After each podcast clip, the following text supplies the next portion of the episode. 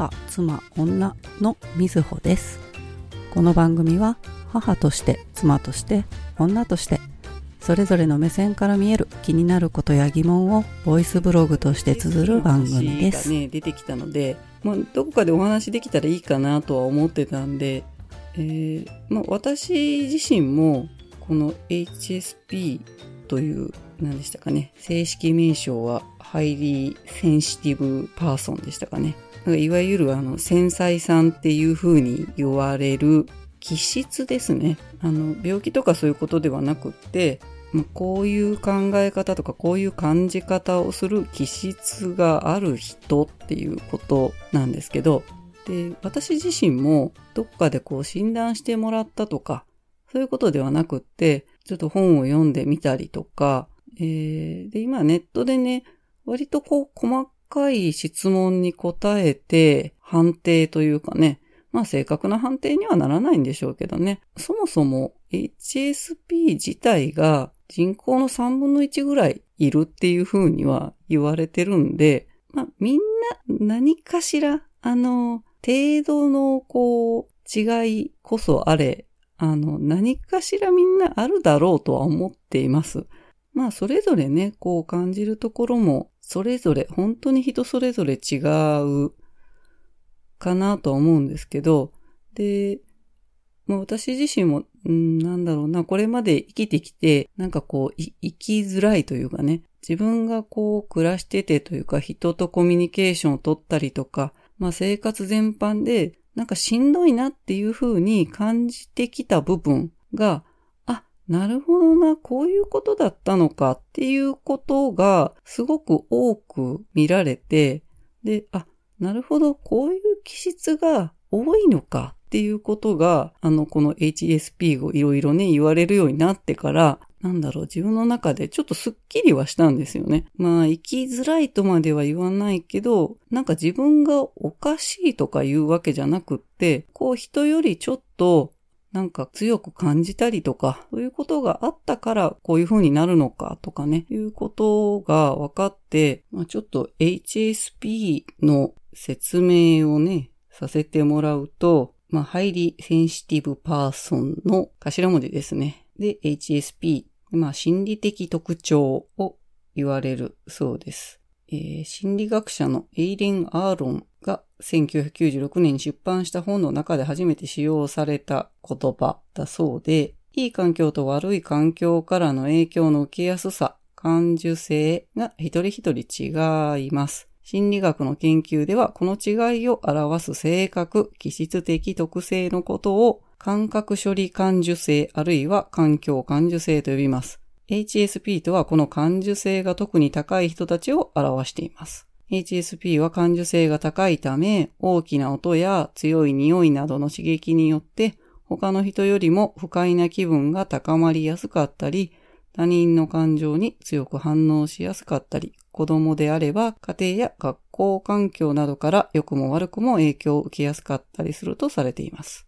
えー HSP のその原因という話も書かれてるんですけど、あの、生まれつきということでもなくって、あの、生まれ持ったものも確かにもちろんあるんだけども、えー幼少期の環境を通じて形作られるというふうに考えられています。で、感受性そのものもそこで発達していくということを言われているようです。で幼少期にストレスが多い環境であるか、あるいは周囲の人から多くのサポートが得られる環境であると感受性が高くなるとされています。どちらでも原因となるっていうことなんですよね。このストレスが多い環境であるかっていうことと、えー周囲の人から多くサポートが得られる環境であると感受性が高くなる。この感覚処理感受性っていうのは、えー成人期以降はそんなに変わらないっていうふうにされているので、やっぱりこう幼少期に形成されるっていう考え方が一般的みたいですね。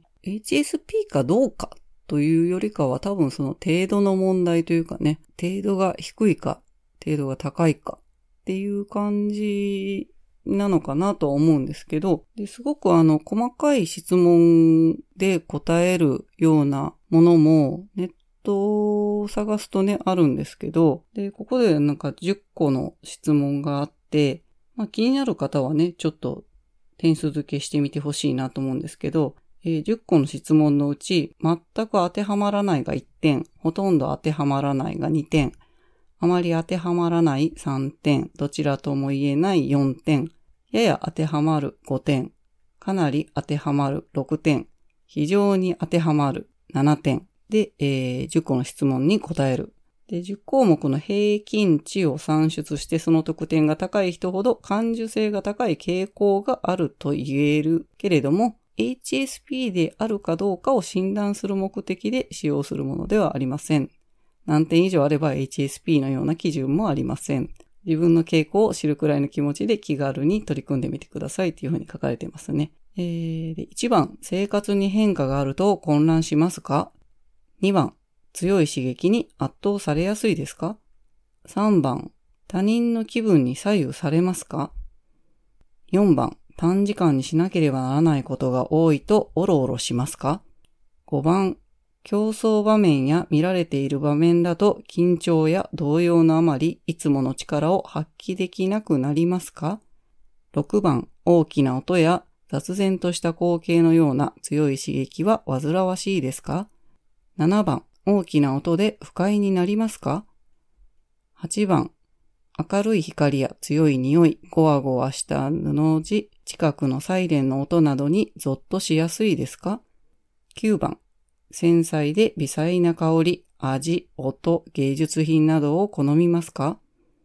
?10 番、美術や音楽に深く感動しますか、えー、気になる方はね、あの、最初の点数の付け方で平均を出すっていうことなんでね、えー、何点かっていうのを出してみていただければいいかなと思うんですけど、えー、質問の1から8番はネガティブな環境から影響を受けやすいかどうかがわかるみたいで、えー、9番から10番はポジティブな環境から影響を受けやすいかどうかを表す項目だそうです。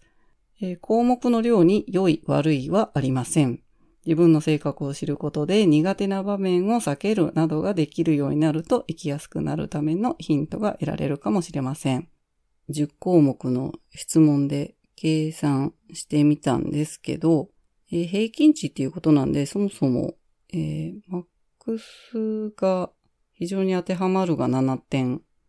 で、10個の質問なんで、まあ合計70点。70点の、まあ平均ってことなんで、マックスが7点っていうことになるんですかね。まあ、高い低いとかいう話ではないっていうことは当てはまりやすいっていうことですかね。で、計算すると、私は6.1点でした。なんか比較的、あの、その HSP っていう部分で言うと、あの、当てはまる部分が多いということなんだろうと。まあ、あの、この HSP っていうタイプにもいろいろありますよっていう話はね、いろんなところに書かれてるんですけど、えー、私の場合ですね、この HSP の中でも、一般的に HSP って言われるタイプは内向的で静かに一人でいられる環境が好きというタイプっていうふうに言われてるんですけど、HSP との HSP じゃないっていう反対の対照的な人ですね。対照的なタイプに加えて、えー、HSS 型 HSP っていうタイプがあるそうで、えー、この HSS っていうのは、High Sensation Seeking の頭文字を取った略称で、刺激探求型、好奇心が旺盛、外交的な人物がそれに当たりますということで、この内向的なタイプっていうのはここには当てはまらないんですよね。その HSP って言われる人の中でも。で、私、どちらかというと、こちらの HSS 型 HSP っていう風に当てはまるようで、この HSP って言われてる人の中、えー、まあなんか全人口の3分の1ぐらいが HSP っていう風に言われてるんですけど、そのうちの、え、3割ぐらいがこの HSS 型と言われるタイプだそうです。刺激を求める外交的な性格だが傷つきやすい。非常にややこしい性格だなと 思います。これ聞いただけでもね、どっちなのっていう大変ややこしい。で、この HSS 型 HSP の特徴、外交的で刺激を求めるが傷つきやすいという HSS 型 HSP の人々は具体的にどのような特徴を持っているのでしょうか？以下にいくつか例を挙げるので確認してみましょうって書いてるんですけど、刺激を求めて出かけるが、外に出ると人混みや騒音が気になってぐったり疲れる。やってみないとわからないと思っているけど、結局考えすぎてチャレンジできない。やる気満々で物事に飛びつくがすぐに飽きてしまう。周囲からは明るく元気だと思われているが実際は違う。周囲からは落ち着いているように見えるが実際はテンパっている。初対面で打ち解けるのは得意だが次第に距離ができる。自虐で笑いを取ろうとするけど、いじられると傷つく。大胆な行動をとるのに小さなミスをずっと気にする。好奇心旺盛だが常に警戒している。自己肯定感が低いが自信は持っている。で、まあ、こういうのに、どれぐらい当てはまりますかっていう質問なんですけどね。で周囲から見ればとても社交的で頼りになる存在のように感じられますが、当の本人は周囲のイメージとは違い、家に帰ればぐったりと疲れてしまったり、矛盾する気持ちに苦しんでいるのです。HSS 型 HSP は自分が安心して過ごせる環境ではないものの、置かれた環境に適応しようと頑張った結果として、今のような特徴が見られるようになるとも言われています。無理をした結果、HSP 気質の自分と矛盾が生じるようになってきてしまったのかもしれません。で、HSS 型 HSP の悩み。やる気のある時とない時の差が激しい。自己否定しすぎて嫌になる。やる気はあるけど何もできていない。で行動したいのにその勇気が出ない。いつも緊張していて気が休まらない。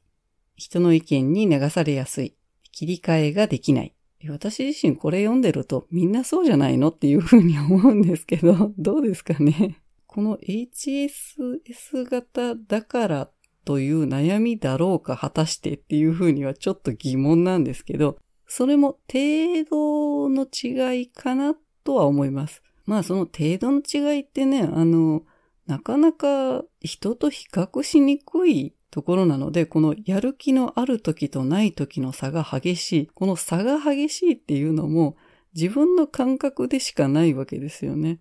自分が激しいと思っているけど、まあこの人と比較しようがないので、あの、もっと、もっと差が激しい人もいるだろうし、もっと激しい人が実はそこまで差が激しいと感じていない場合もあるだろうし、なかなか難しいなと思うんですけどね。みんな持ってないこれど、どれか当てはまるんじゃないかなと思うんですけどね。一番わかりやすいのは、ややこしいってことなんですよね。自分でもわからない。えっ、ー、と、刺激を求める外交的な性格なのに傷つきやすいってもう何言ってんのっていうことなんですよね。自分の中でものすごく矛盾が起きるので、そこがとってもしんどくなるっていう部分は非常にあるかなと思います。最初にね、言ったその HSP っていう部分だけを取ってみると、うーん、まあみんな何かしらね、あるとは思うんですよね。それも人それぞれで、うん、なかなか比較しにくいんだけれども、まあよくあるある HSP の人あるあるなことで言うと、人が怒られているのを見ると、自分が怒られたように感じるとか不快に感じるとかね。まあ不快に感じない人いるかなという気もするんですけど、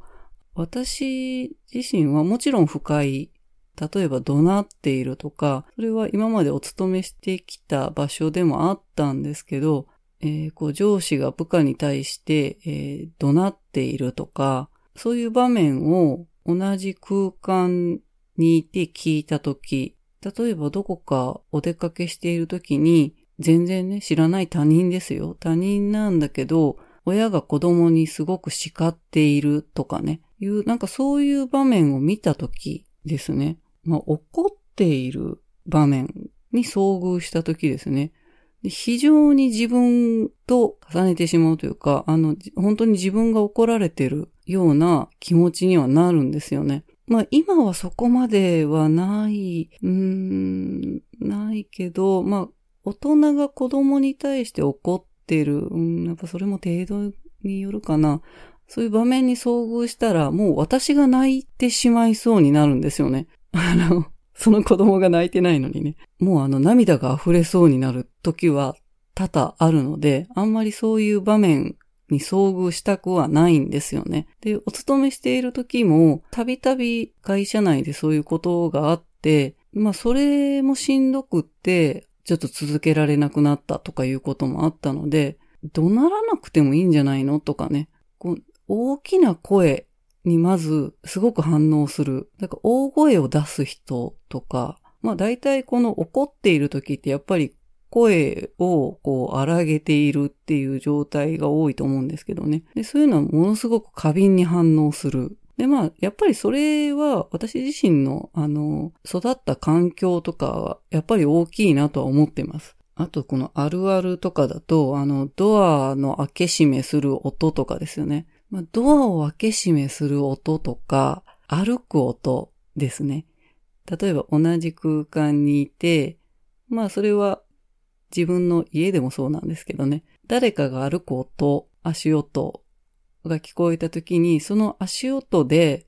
あ、機嫌が悪そうだとかを感じてしまう。で、それはドアの開け閉めの音もそうなんですよね。で、それを、そんなもんだろうと思ってたんですけど、そうじゃない人がいるんだっていうことを知ったんですよね。え、そんなこと考えたこともないって、あの、知り合いに話した、聞いたときに、そういうふうに思わないって聞いたときに、何にも思わないっていうふうに言われて、あ、そうか、そういうふうに感じない人もいるのか。私はもうみんながこういうふうに感じてるもんだと思ってたので、あ、そうだったんだなっていうふうに思いました。えー、で、あるあるの話をすると、まあ、監視されているように感じると物事に集中できない。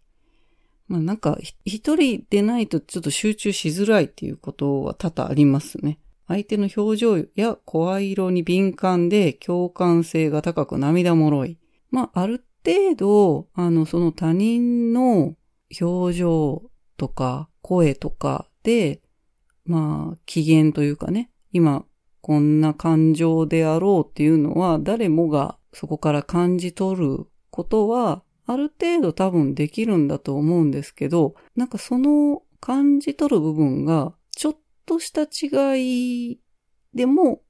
わかる。あの、あからさまに機嫌が悪いとかね。それは誰が見てもわかる機嫌の悪さとか。なんかそういうのじゃなくって、本当にこう、ふとした瞬間の表情だったり、ちょっといつもと違うなとかいうことに気づきやすいということは多々あるかなと思います。で、まあ、あるあるを言うとね、もうなんかいっぱいあるんですけど、他だといろいろね、ちょっとこう、あの、あるあるリスト書いてあるものがあるんですけど、えー、人に会った後は気づかれする。注意を受けると全否定されたように感じて一人反省会がしばらく続く。話したいことを話すタイミングがつかめない。前向きな言葉を発信できる人に強く共感できる。で、集団行動が苦手である。相手から物事を強制されると窮屈に感じる。まあ、こういうところはね、なんか普通の人でも嫌じゃないかなとは思いますけどね。で人と比べて落ち込むことがある。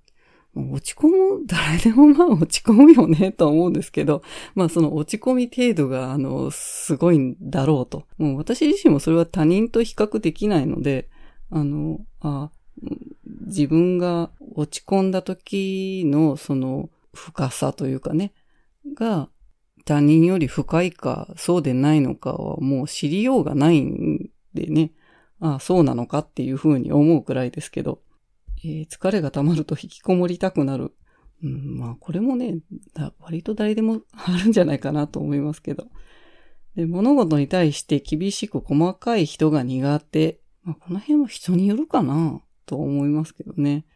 で、パワハラやモラハラの対象にされやすい。えー、これは非常に共感する部分。えー、HSP の人っていうのは非常にここの対象になりやすいっていうふうに言われてるので、傾向がある人はね、気をつけた方が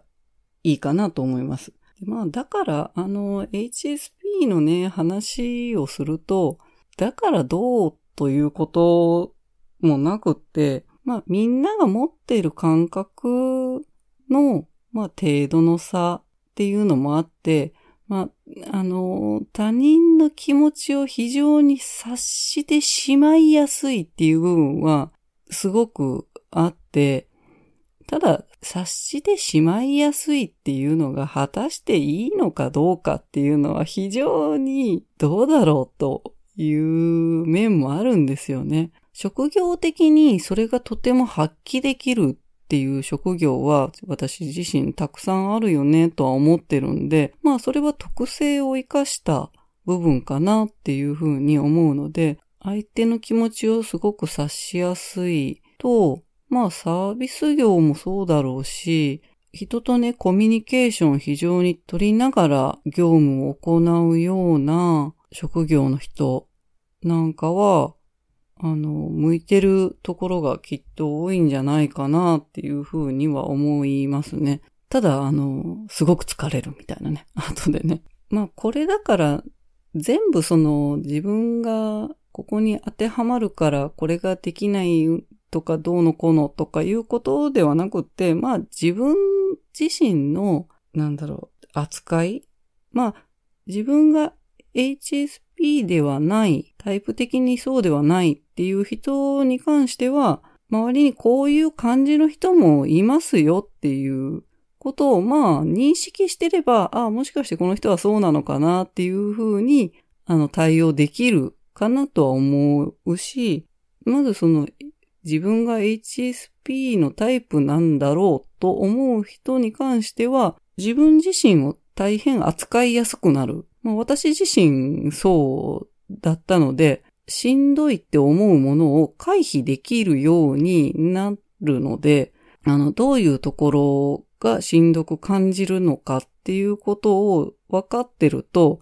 まあ、対応策を取れるっていうのは、まあ一番大きいかなと思いますね。まあ、だから自分の取り扱いがしやすくなる。こういう傾向が自分にあるんだなっていうふうなことをね、知っとくと、まあ、ストレスを少しでもね、減らせるのかなと思います。なんか HSP だから何か特別かと言われると別に何も特別なことはなくって、誰でも個性があって、その気質も違うし、まあ、この一概にこう HSP って言ったところで、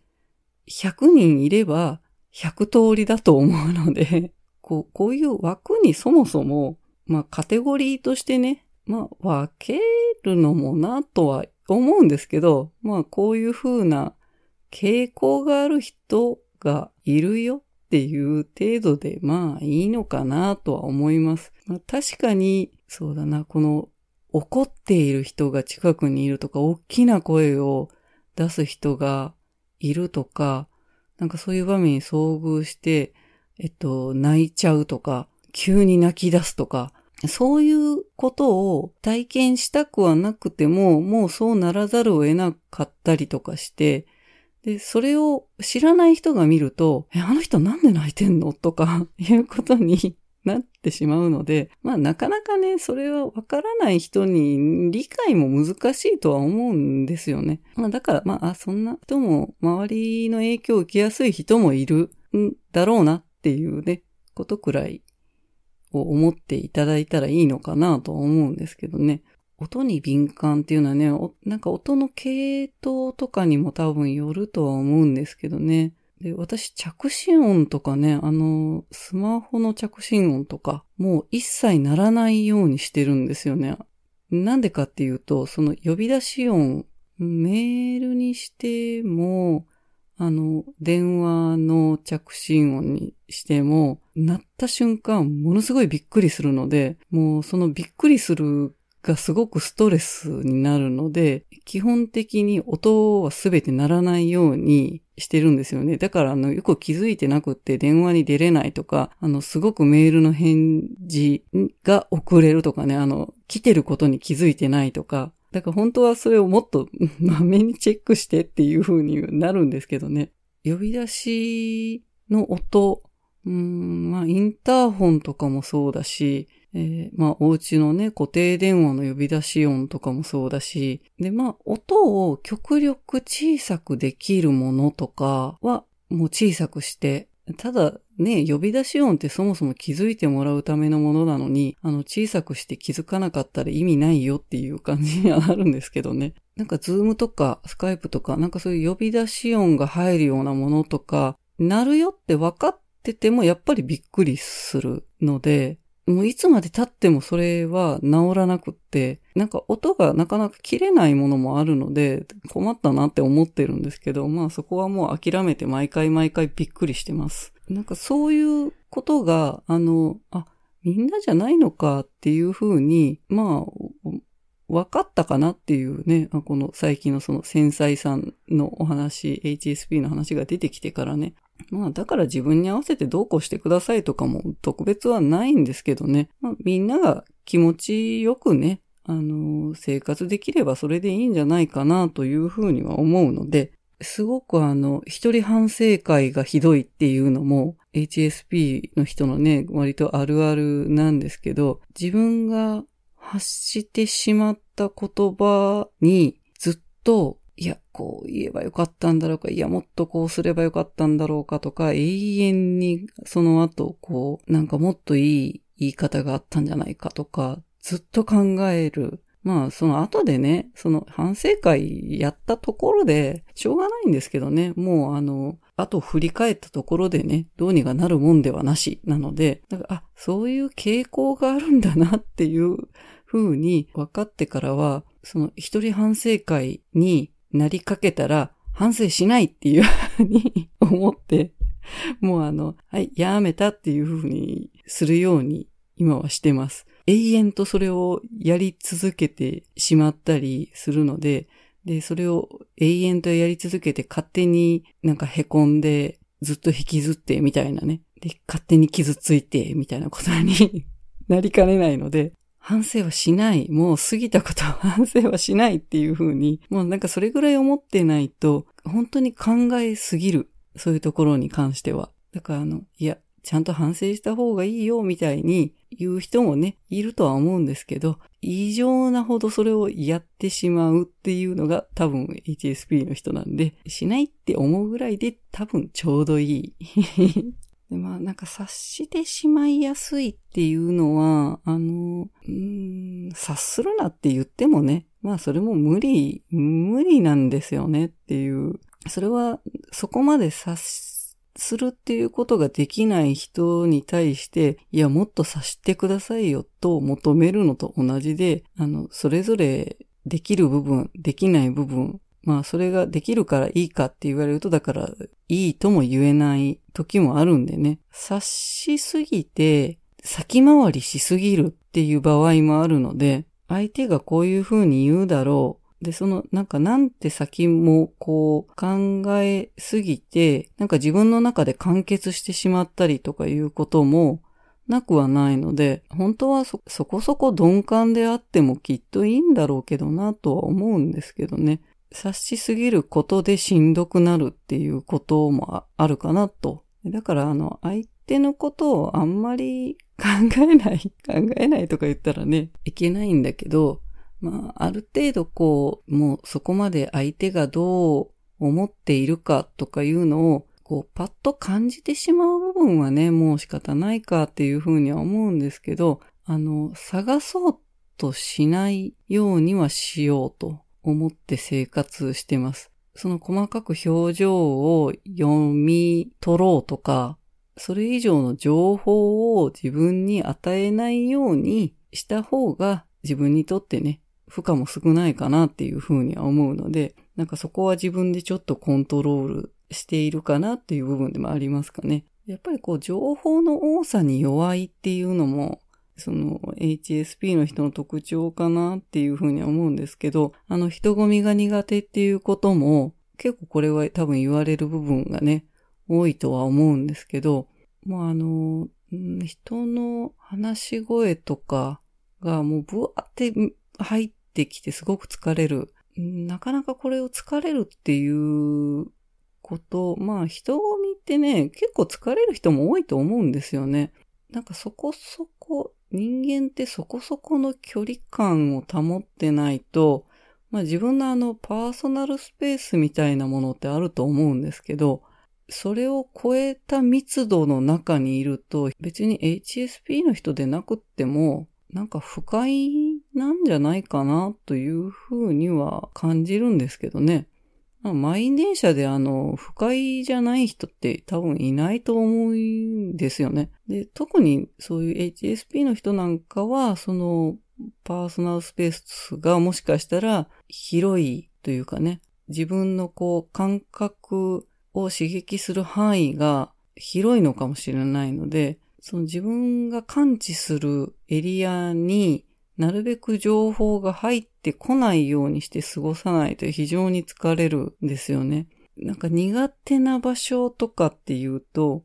あの、まあ、人混みはもちろん苦手なんですけど、まあ、だからといって、まあ、コンサート会場とかね、そういう人混みはまだね、あの、大丈夫なんですけどね。こう、都会の人混みとかね、ショッピングモールなんかの人混みとかね、あの、苦手かなって思います。すぐになんか人酔いしてもう上ってなったりするのでね。なんかなるべく疲れないために人混みは避けるっていう。で、人が多い時間帯も避ける。もう少ない時少ない時に行く。行動する。その情報がなるべく多くない場所に行かないと疲れるので、その情報が多い場所っていうと、家電量販店なんかの売り場？例えばこう、天井からいろんなものがぶら下がっているとか、なんか文字をいっぱい書いたものが非常に多い